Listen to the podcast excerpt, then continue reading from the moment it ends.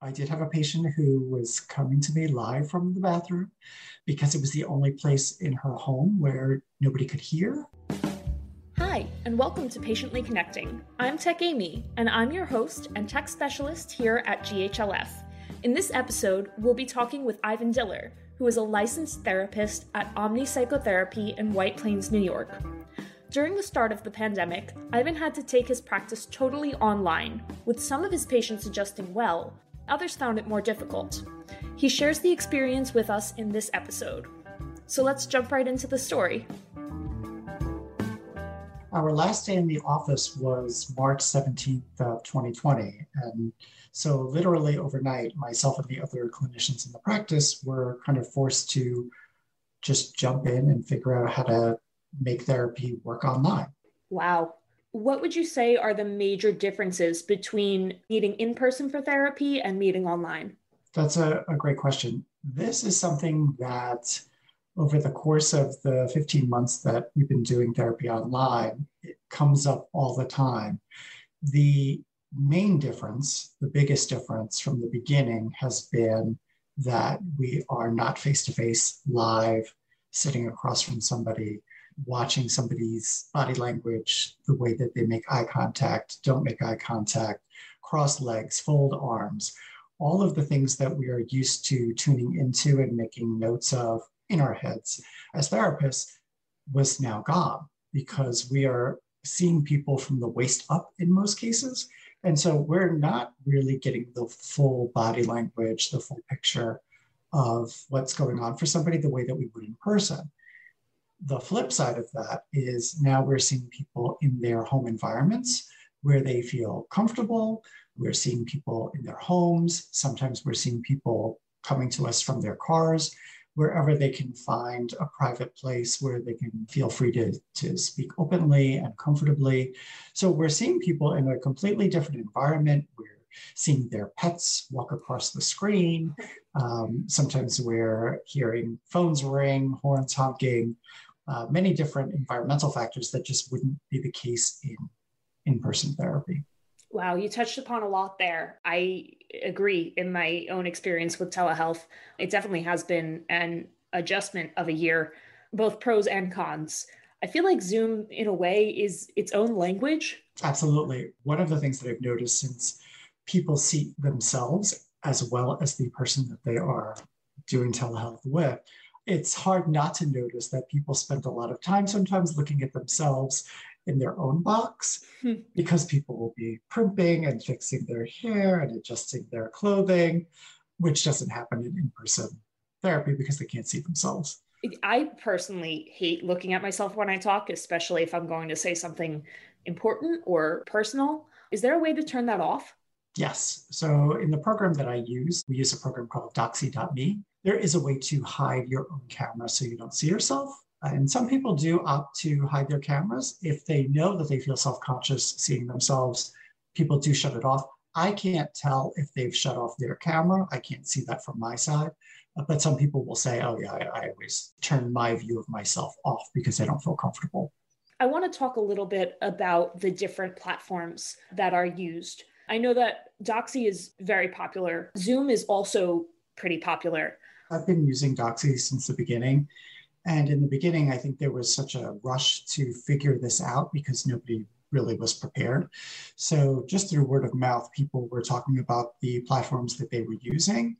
And Zoom, I think, very quickly got on board with Zoom for healthcare providers, which is great because it's HIPAA compliant. And, you know, I would assume it does the same thing that Doxy does. But I think there were, in the beginning, there were lots of concerns about HIPAA compliance from any of the platforms, Zoom, WhatsApp, FaceTime, RingCentral, Doxy, just to make sure that everybody was being compliant. Overall, what was the general reaction from your patients switching from in-person to online? In the beginning, the reaction was very often, how soon do you think you'll be back in the office? And of course, in March of 2020, there was no way to be able to predict when that would be. I think everybody had hoped that it would be 2 weeks and then we would be back to normal. Obviously, that didn't happen. But interestingly, over the course of time, people stopped asking. It became less important for people to leave their homes and be face-to-face. people adapted to teletherapy.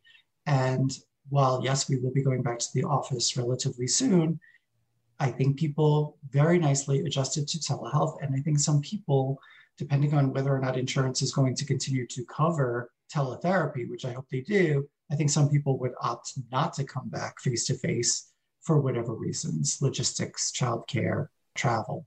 How do you think you've grown as a professional due to this challenge? I think it has forced us to observe things differently because we had been used to only doing in-person therapy. And now we are being observers of things that we weren't privy to before. Mm-hmm. We were never privy to know what somebody's living room looked like, or their bedroom, or their bathroom, or their car.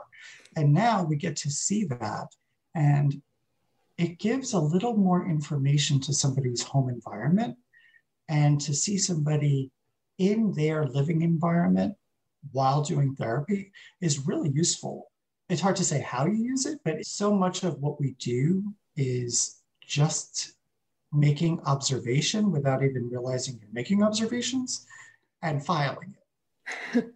So, as an example, if I saw a cat walk in your background, I'd be like, oh, Amy has a cat, right? And so what am I going to do with that information? Nothing. But it goes in here, and working therapeutically, that could come back up later. Mm-hmm. Amy has empathy. Amy takes care of her cat. Amy can take care of herself because she takes care of her cat. So you don't know how it's useful until later on, but these are just things that kind of get filed in the brain. Have patients actually Zoomed you from the bathroom? Yes. Yes. Really? Yes. I did have a patient who was coming to me live from the bathroom because it was the only place in her home where nobody could hear. And if she needed to, she could run the water so that they could hear less. But that was the place where she felt like she was able to speak. That is a really unique perspective that I never would have guessed someone would have the comfort level to do. But I guess every home is different. Every person is different. Yes. And really maybe helpful to a patient listening that if you have to Zoom from your bathroom, that's an option. Yeah, absolutely. And you wouldn't be alone. Right. Every time somebody logs in from their car, they think that they are the first person to do that. Yep. So I have to say to them, this is certainly not my first session coming from a car. So feel comfortable, relax. Where do you think the future of telehealth lies? I think that it's not going to go away, because over the course of the pandemic and the months, that things are slowly getting back to normal, because it has worked so well for so many different types of healthcare providers, I think it's going to be sticking around. It's proven itself to be effective for many sorts of disciplines.